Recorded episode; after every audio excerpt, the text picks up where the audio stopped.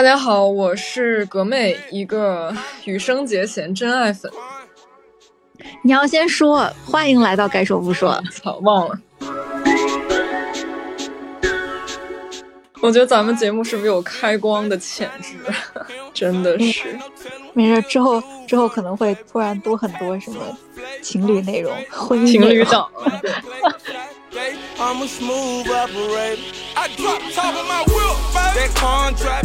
大家好，欢迎来到该说不说，我是羽生结弦真爱粉的格妹。我是什么呢？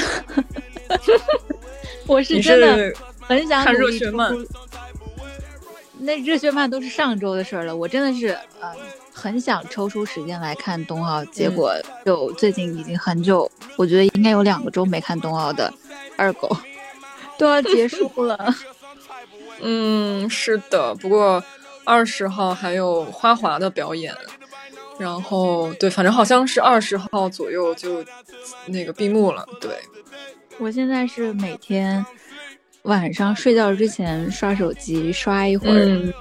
或者刷一会儿公众号之类的，就对，我一般睡前刷公众号比较多，就刷这些的时候可能会看一下冬奥相关的一些信息，包括刷朋友圈也能看到大家的这个实时的弹幕。对，比如说今天晚上刷到的全都是接力相关的评论，那有吐槽的、可惜的，也有去为国家队去欢呼的，就各种都有，就大家现在把朋友圈就实时弹幕掉。只要我现在的工作有，就是其实跟冬奥相关的还重合度还挺高的，所以我享受到了每天工作的时候用大屏看冬奥的这么一个福利。不过我不是这个项目组的，公费看比赛。对，关键我不是这个项目组的，就 literally enjoy the game。但是那个别的项目组就是同步看直播，然后实时出那个视频或者出图。他们也是要你说晚上比赛，他们要干到后半夜。所以就是我觉得向所有媒体人致敬一下，奔赴在冬奥的媒体人。就是今年冬奥就是全民都在关注嘛，然后时时话题的讨论度都很高，不管是刚开始对吧，从开幕式开始的时候就各种就是 emo， 然后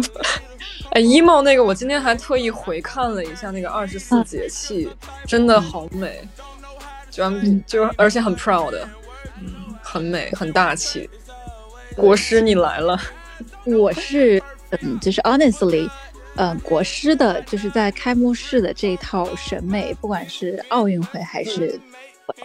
就其实是我的就是审美取号里面，我是很难被这样的是所打动的。但是我这一次还蛮受震撼的，也不是受震撼，就是我这次还蛮喜欢的一个情节是，就那2个小孩代表台湾，然后就是最后回到祖国的怀抱，就是他这个情节设定，我当时看到他现场出的那个图，就现场在表演的时候并没有注意到这一点，然后也没有去关注到这一个落单的小孩。但是我后面去非常无聊的时候，就觉得这个图拍得特别美，就那个小孩很天真的跳起来，有另外一个大一点的小姑娘牵着群体里走，然后其他的就是已经围成爱心的那么多小女孩都朝着他们这个方向看，就是整个氛围就非常的有故事感，我就很喜欢这种。还是依旧感觉喜欢克制型的节目。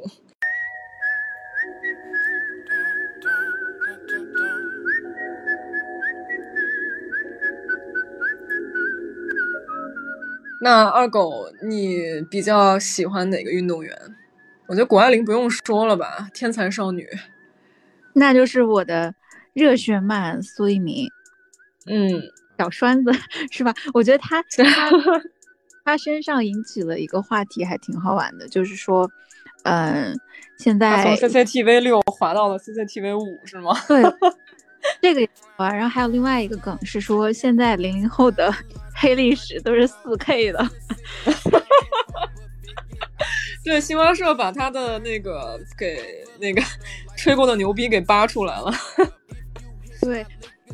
他当时拿银牌的那一场之后不是已经有点小爆嘛，就是大家都去翻他之前一些片段，特别是中央六台，就是我们叫六公主，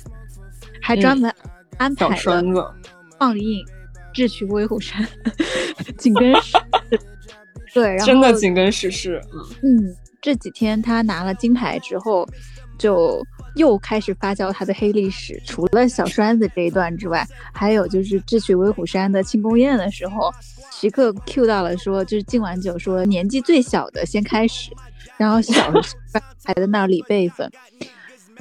然后还有他各种冲浪的集锦，还有他之前参加另外一个节目，就是他跟忘了那个男演员叫什么，就是一个非常男演员演一个家庭剧，就是说狗不吃屎我吃屎之类的，就是这种台词都被网友截了下来，就是很可怕那个小苏肯定心里边快别翻了快别扒拉了倒也不说就是黑历史吧，但是就是你回看起来还挺好，很好玩的。对，而且然后他小时候吹过的一些牛逼，我是单板王这种我就是单板之王事实证明他就是呀，毕竟现在他就是奥运冠军。他那个跟日本教练那个喜极而泣那段还挺打动人的，说 I did it I love you 对对，就是虽然三言两语这种简单的四六级英文吧，但是真的还挺打动人的，我觉得。因为我还密集看，能够有时间去看那些物料的时候，还是在上一周嘛，他刚拿银牌的时候也有去介绍，就是他跟他这个日本教练之间的 chemistry 的沟通很少，但是互相之间就是完全能够 get 对方想要干嘛，正在干什么，然后以及怎么去调整，就是语言之外的东西。然后我就觉得挺好，就是那种教练是自己伯乐的这种感觉。对于运动员来说，教练应该是一个蛮重要的角色，可能除了父母之外，甚至是教练陪伴运动员的时间都会比父母还要再长。感觉就是每天朝夕相处，他的那个默契也会越来越好。谷爱凌也是，他往下，就是他每一次去往下去冲的时候，教练都会在后面鼓掌，然后跟他说一说，就是因为我当时还在想说，教练这个时候到底是会跟他强调要动作要领去鼓励他，叫他什么都不要想。我当时看到那些片段的时候，我会在想说教练到底在跟他讲什么。对，你是说他跳1620那次吗？他每次就是在出发之前，教练都会跟他说话。然后他其实跳1620，我是看大屏直播，我是没有，就后面才好他妈妈跟他说，你就不要挑战1620，因为他好像从来没做过，但是他最后还是做了一个他没做过的动作。我觉得有一部分运气在啊，感觉当然我觉得跟努力肯定也分不开，但是我就觉得有一种就是老天就是要喂金牌给他那个感觉，因为他从来没做过1620，然后他还是反方向的。我不知道有没有一些瞬间你会有这样的感觉。记得那个 Ariana 那首歌就是 Seven Rings 里面有一句歌词是 I want it, I got it， 就是我想要的。对，就是有的时候我会有一种志在必得的心情，这个不是 ego， 也不是那种自己给自己打气，而是有的时候这件事情就是自信吧，也不是自信，我觉得不是那么简单，就是我觉得是对自己足够的了解。就当你在面对这件事情的时候，你已经知道结果是什么了，就你都不用去焦虑说我行或者不行，而是你知道这一定是你的。我觉得有很多这样的瞬间，比如说我在有一些 interview 啊，或者是我在有一些怎么样讲，就是我知道我跟这个事情的适配性是什么样的时候，我就是and I get it， 就是会有这种感觉。所以其实甚至有的时候可能我面临的这个挑战离我的实际实力或者是离我的平时很习惯的一个水准有一定的距离，但是当我面对它的时候，我那天的心情澎湃，我就觉得是 I want it and I get it， 就是我相信如果是谷爱凌在最后从1440愿意选择去做1620的时候，他一定是有一股这样的很上头的勇气，不完全是说自信或者是运气或者是对自己的这种期待之类的，可能当然都可能包含在一起哦，就是所有这种情绪可能都会包含在一起，但是我觉得更多的是他对于自己的了解，因为你毕竟要做这个动作，你要从天上掉下来，你如果不是那么了解自己足够的了解的话，对，或者是你在起跳的时候知道自己行不行，你如果都不知道的话，你还是会受伤的呀，说白了就是这个运动本身也是很危险的，很危险的，对，他自己也摔成功的脑震荡短暂失忆嘛，是的，我看了那个新闻，他在后面采访的时候也有提到说，首先要确认的是我们自己是 safe 的，就是我们是安全，对，这个我觉得可能是在整个冬奥会里面有很多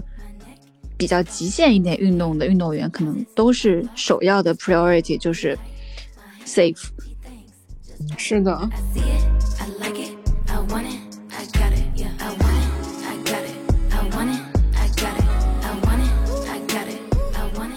对，你其实刚才讲到那些对自己的了解，其实给我一种感觉就是特别像哈利波特里面那个福临记，你知道吗？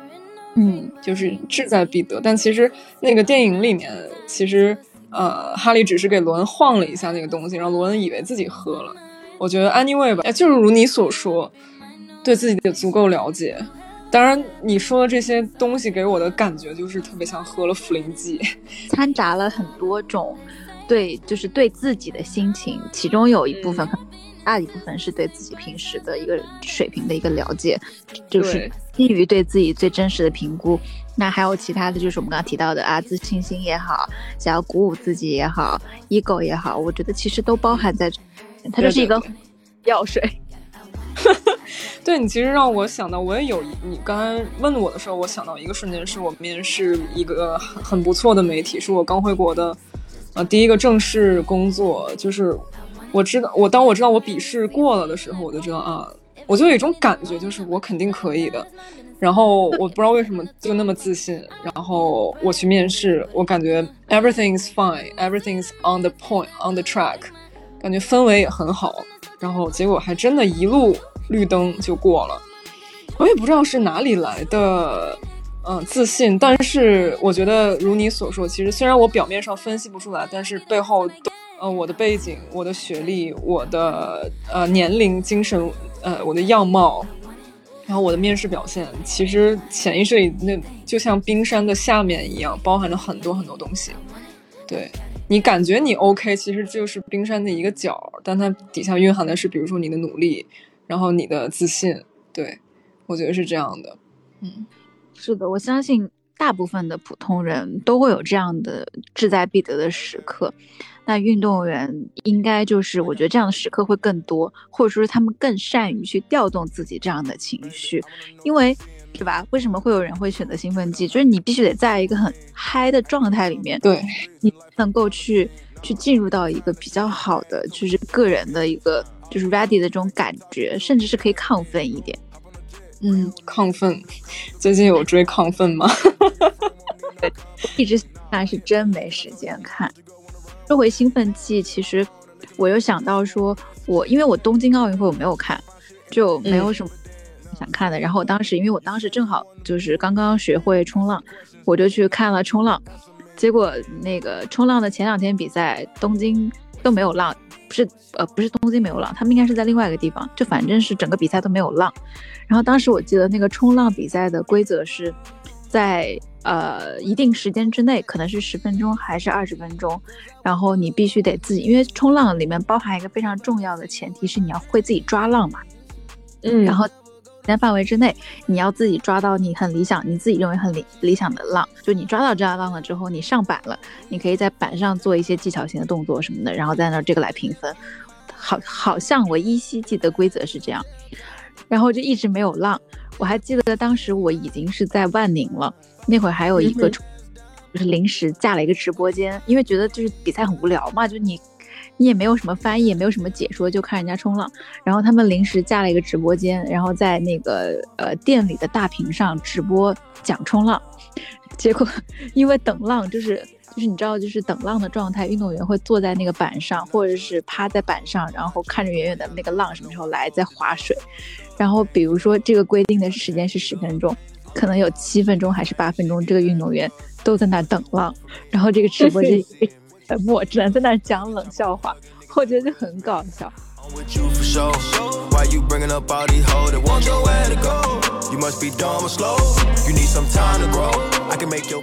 我当时因为没有看东京奥运会，所以我并不知道就是俄罗斯已经是以一个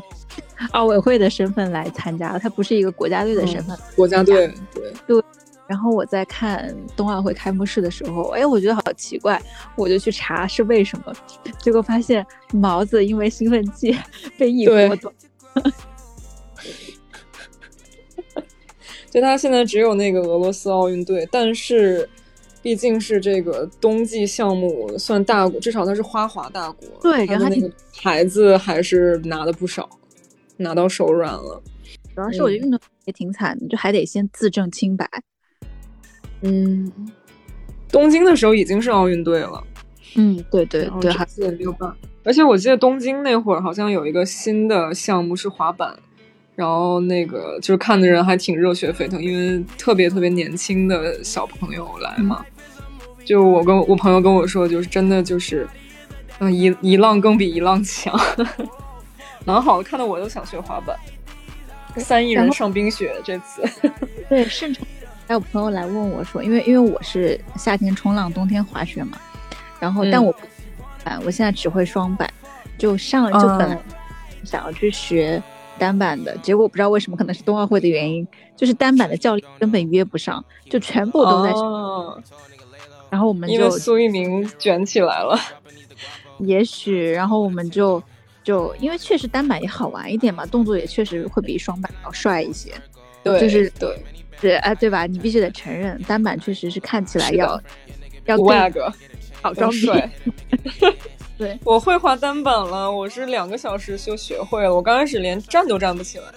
后来我找到那个杠杆原理，我站了之后，我的自信心马上就上来了。对，我都没有想到自己，其实我还蛮开心的，就是我以为学不会，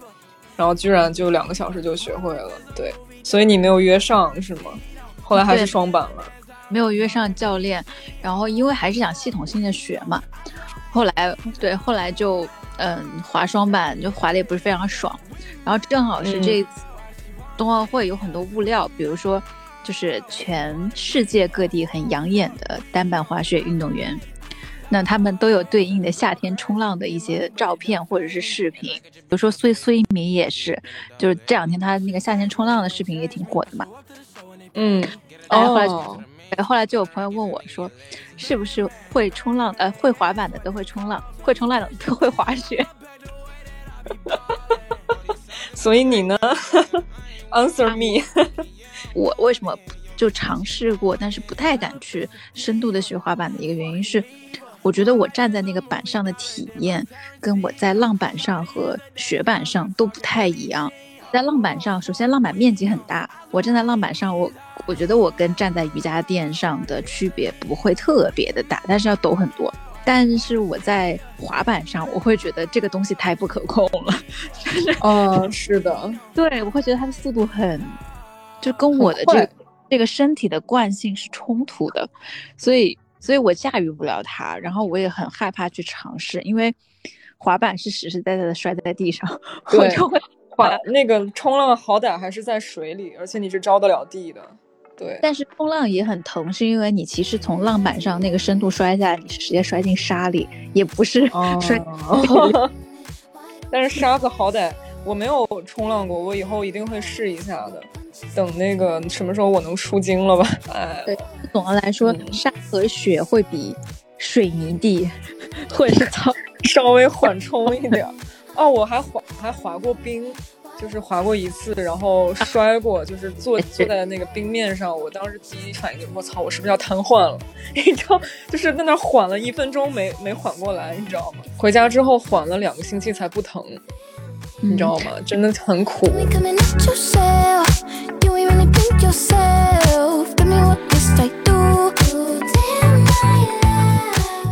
对。是之前我跟我男朋友刚恋爱的时候，我当时就是我们当时好像是在青岛吧，就也有那个就是室内商场里面不是都有那种室内滑冰场嘛，然后我们那边滑冰，因为他当时就在我还不会滑雪的时候他就已经会滑雪了，我就很当然的会觉得你会滑雪那你肯定会滑冰，加上你是个北方人对吧，然后打出溜滑来段 breaking， 他在冰上简直就还不如隔壁小孩滑的好，就寸步难行。你这是对北方人的一种刻板印象，我也不太行，我都没去过北京什刹海的冰面上滑过，假北京人，有太多传统项目没有试过。主要我本身就不喜欢冷的气候、冷的地方，你知道吗？对，说到滑冰，我是去年入坑羽生结弦的嘛，然后今年我就专程看他，然后就早就提前吃中午饭，然后守在电视机前面。那个看手机前面看他的比赛，就是他第一场那个短节目的时候跳空了，然后分数对他来说很低，排到第8，我觉得而且要记到总分里，所以我估计他夺金是无望，否则他就是然后你哭了吗？我就是有点想哭，但是也没哭，反正就挺难受的。然后到那个自由滑18号自由滑的时候，看见他，只要你知道他倒没让我太，他也很让我感动。但是金博洋，我在金博洋在他之前的两个名次嘛，不是名次那个顺序嘛，我是把我给看燃了，你知道吗？金博洋，我很不巧的是。在看金博洋正式比赛之前，我看了他当美少女战士的那个表演赛，然后他好像那个表演滑的时候，美少女战士，对我满脑子都是那个表演赛里的片段，而且他长得就挺卡通的，其实挺萌的，对，长得很像那种喜剧演员，就他不像一个选手那种长相，就是我们刻板印象里花滑选手的长相，对，就从什么普鲁申科呀到羽生啊，再到那个女的那个，反正都是一脸高冷很冷高贵冷艳的样子。但是我觉得是叫陈薇吧，就是那个美国陈薇，哦对，她好油腻啊，她在我心里也不是一个花滑选手的样子，因为我觉得还是需要有美感的嘛，就是一个技术派，对，然后她跳了个街舞，这就是街舞好阴阳哦。然后我当时在我朋友圈看到有一个做 fashion 行业的朋友也发了一个非常命的朋友圈，就是大概说好像说他因为我没有关注陈薇的比赛，因为我都是看片段嘛，然后说好像衣服是 Vera Wang 给他设计， Vera Wang 对，然后那个学 fashion 的朋友在那边说不知道是 Vera Wang 规划了陈薇还是陈薇改变了贝尔旺的审美，就是秋衣啊，真的不好看呀，怎么能穿成这样呢？对不对？可能是为了羽生结弦火出圈，就是因为那个 costume， 他都自己参与设计，包括音乐他也自己参与剪辑的，他简直就是让他对待自己的每一个作品都像艺术品一样，所以他就抛开金博洋之后。看他的那个节目的时候，然后他选的第2个曲子叫《与天共地》，也是就有点小悲壮的感觉，就感觉那种英雄迟暮。因为然后我就一直在盯着他的那会儿，他的那个组里面他目前是排第1，但是后来那个他的同一个国家的队员那个于野什么真来着，然后他的2个后辈加上那个陈薇已经破纪录的分数了，我本来以为羽生还能拿个第3，结果他就离第3差那么一点，就得了个第4，我觉得不是一个好的结局吧，对他来说，因为我还挺期待他能那个三连冠，要不然他就是好像七八十年来第2个得3连冠的，那就是心里很难过，但是他跳出4A 了，就是4周半嘛。也被认证了，我觉得也还不算太遗憾吧，反正就是感觉特别像那种英雄迟暮的好莱坞电影一样，你知道吗？那种感觉我觉得是我们从小看的就是花滑比赛，因为就是欣赏性很强嘛，就观赏性很强，所以我们从看花滑比赛，包括还有对应的像体操啊，还有怎么样，就是相比起来，花滑在我心里是一定会跟美挂上钩的。它包含你的乐曲的选择，然后这个参赛选手的 costume 以及他的整个造型，他的表情，他的动作所表达的情绪，特别是就是男女双人，对吧，就是是有很观赏性很强。对，他其实从很多从审美层面可以去有很多就是提供愉悦给观众提供愉悦的这样的一个性质。所以我当时看陈薇的时候，我就是满脸问号。对，花滑感觉像跳体操一样。体操其实也是属于技巧性比较强的，就是相比花滑还有那种就是花样游泳来讲的话，体操确实是属于还是技术为主嘛，毕竟你要靠技术来评分。然后我会觉得是不是现在花样滑冰就已经开始往技术的这个层面去去，我现在想说会不会在过个几届冬奥会之后，或者是世锦赛之后，花样滑冰是不是就变成跟体操一样，是你像陈薇一样表演技巧就可以了，然后你如果是有一些很唯美的这个信息的传递，你可以放在冰舞。就是我甚至想过会不会是这个样子。我觉得也不排除这种可能，因为你看前三名都是甩了很多技术上去，包括那个韩国的小朋友，好像是00年的车俊焕也是，就技术都很强 ，N 多四周跳，但是就感觉缺了一些灵魂进去，就是大家往那个动作上面四周上面去卷。小苏是那个卷，我们是这个卷啊，大跳台还有 U 型道都是在卷的。对，我同事就是时时看比赛，他们要出图嘛，就一直在说啊太卷了，这个单板太卷了。我说小苏一己之力卷了起来。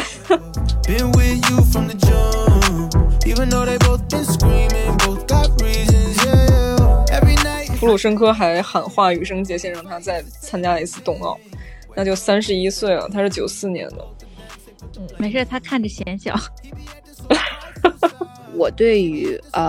冬季运动会的项目，之前就是属于中央台转播什么我就看什么。那中央台转很多都是我们国家有很多选手参与的项目，或者是比较强的项目，比如说之前申雪张宏博的花滑，对吧？然后还有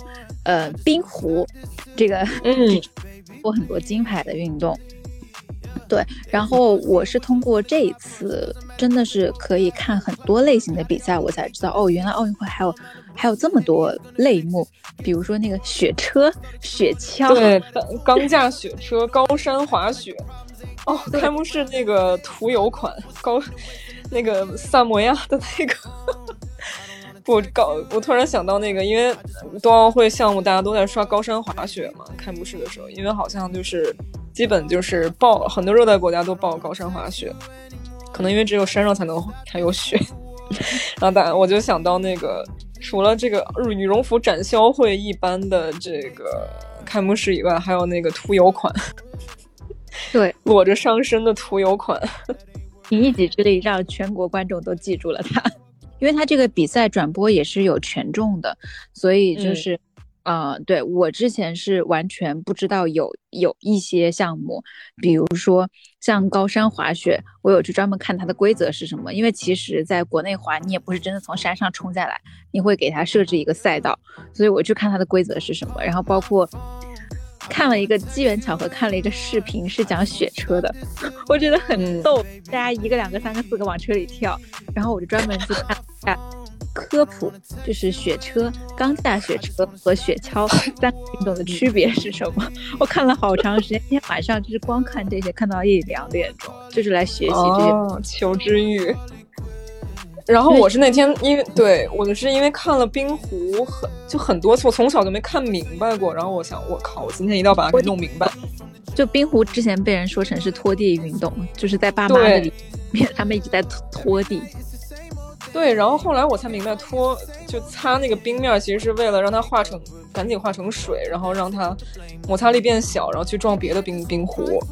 就而且然后它那个规则特别像打斯诺克，因为很有防守冰壶，就越靠近中心那个圈儿就得分越多嘛，所以我觉得哎还挺，但是实在没有美感，我觉得就是有些狼狈，你知道吗？不，我从小是冰壶，是我以前小时候最爱看的一个项目，我可以整夜因为冰壶是解压。不会，你会看他策略，他会他的那个解说会讲他们为什么要这样子去打，策略是什么，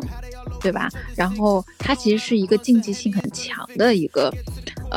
比赛，只是它的表现方式是非常的冷静且克制。然后我当时很爱看冰壶，是因为冰壶运动员的学历都非常的高，然后颜值看起来就非常的对，看起来就非常有学问。高知，然后他们在整个比赛过程之中就是非常沉着冷静，也不慌，可能已经到了很焦灼的时候，也是很冷静的在再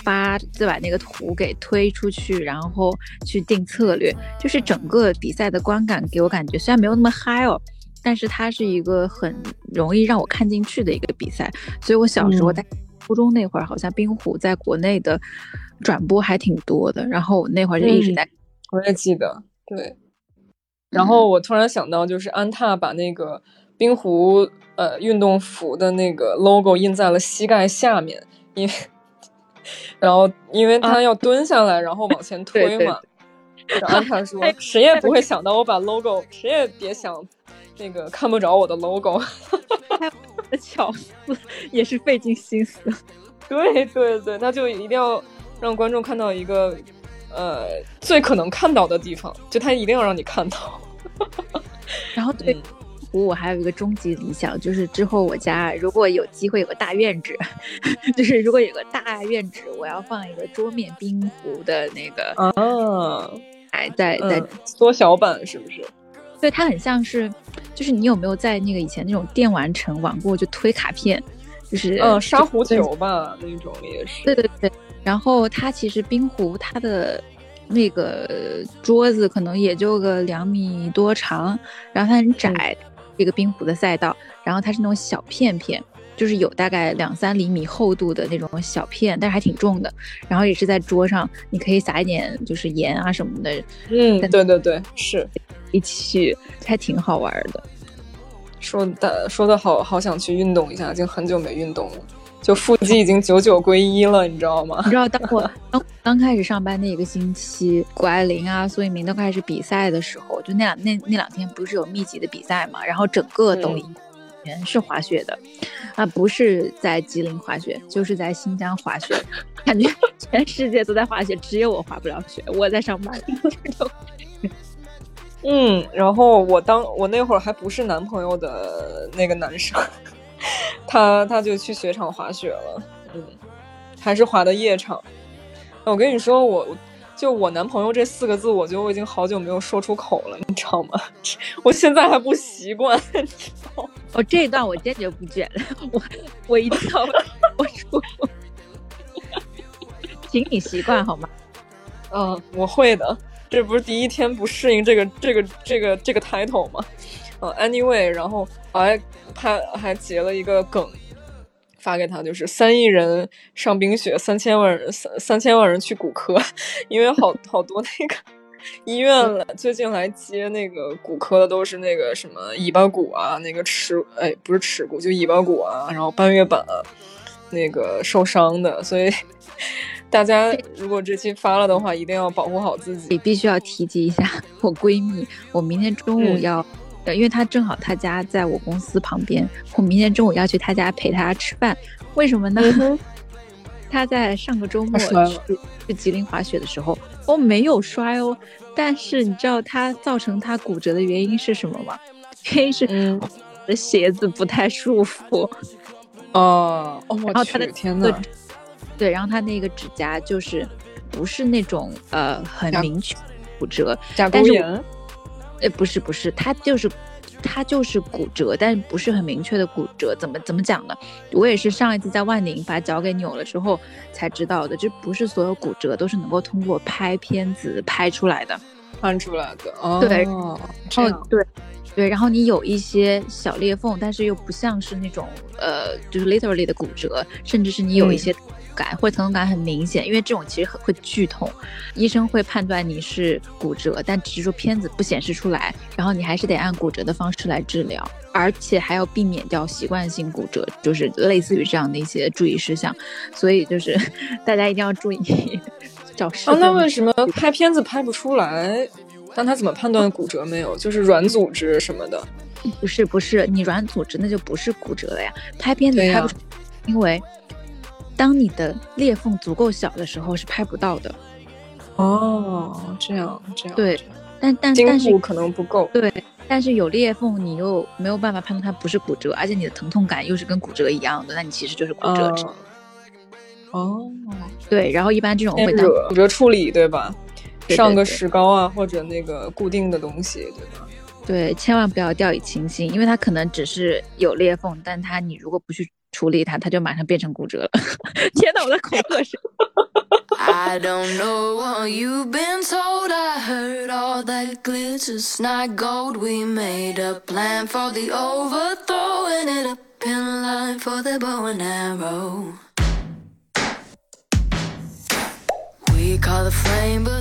然后其实我刚才想讲一个点，我觉得现在谷爱凌有点被消费过度了，我不知道你有没有这种感觉，就铺天盖地哪哪都是她，但是她自己就很会营销，她很聪明也很精明。我们必须要去重新认识运动员群体在世界范围内的商业价值都是非常高的，只是在国内可能他们的商业行为还不是那么的对多，因为还会对，总是觉得为国争光，你不要就是谁的代言一接多了就会骂，但是其实是为国争光的那种高价的，比如说像我们熟悉的对吧，网球运动员啊，费德勒，他的还有 NBA 的那些，对，就是他们其实运动员本身的商业价值是非常高的，只是说正好谷爱凌对吧，很多品牌在他身上押了宝。就是我们这两天还有一个行业在讨论，就是说元气森林是大赢家，因为元气森林压了三个人全中金牌，就一个苏一鸣，一个他，一个谷爱凌吗？还有谁？徐梦桃啊，对，还有徐，哇，这太厉害了！那徐梦桃昨天刷到一个抖音，就是一个美国选手，管他叫曹曹，就是美国口音的那种感觉，然后跟他拥抱，就是觉得哎，这就是奥运精神，这才是 together stronger， 你知道吗？这才是我看奥运会最想看到的东西，不光是夺金啊，更多的这种，尤其看完 Don't Look Up 之后，就感觉人类真的应该 stronger together， 然后这才是我想看到的。我今年对奥运的体会比较深的，就是你刚刚那一点，其实是通过教练的国籍上来体现的。对，就是比如说我们短道速滑队啊，都是韩国教练。然后我那天晚上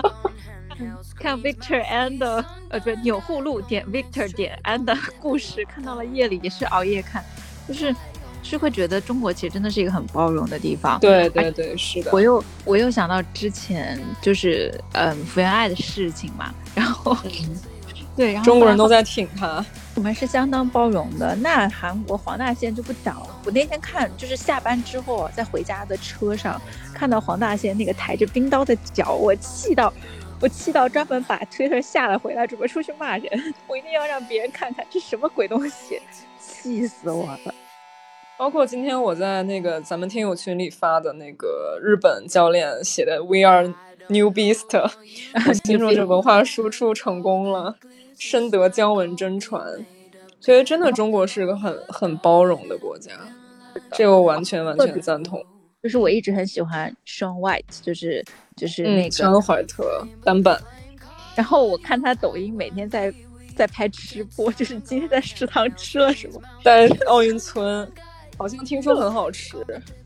就因为之前就是在他们来中国之前，Sean White在我心里很神秘嘛，就是我觉得他就是一个单板神是吧？对，没有想到每天在直播，太憨了。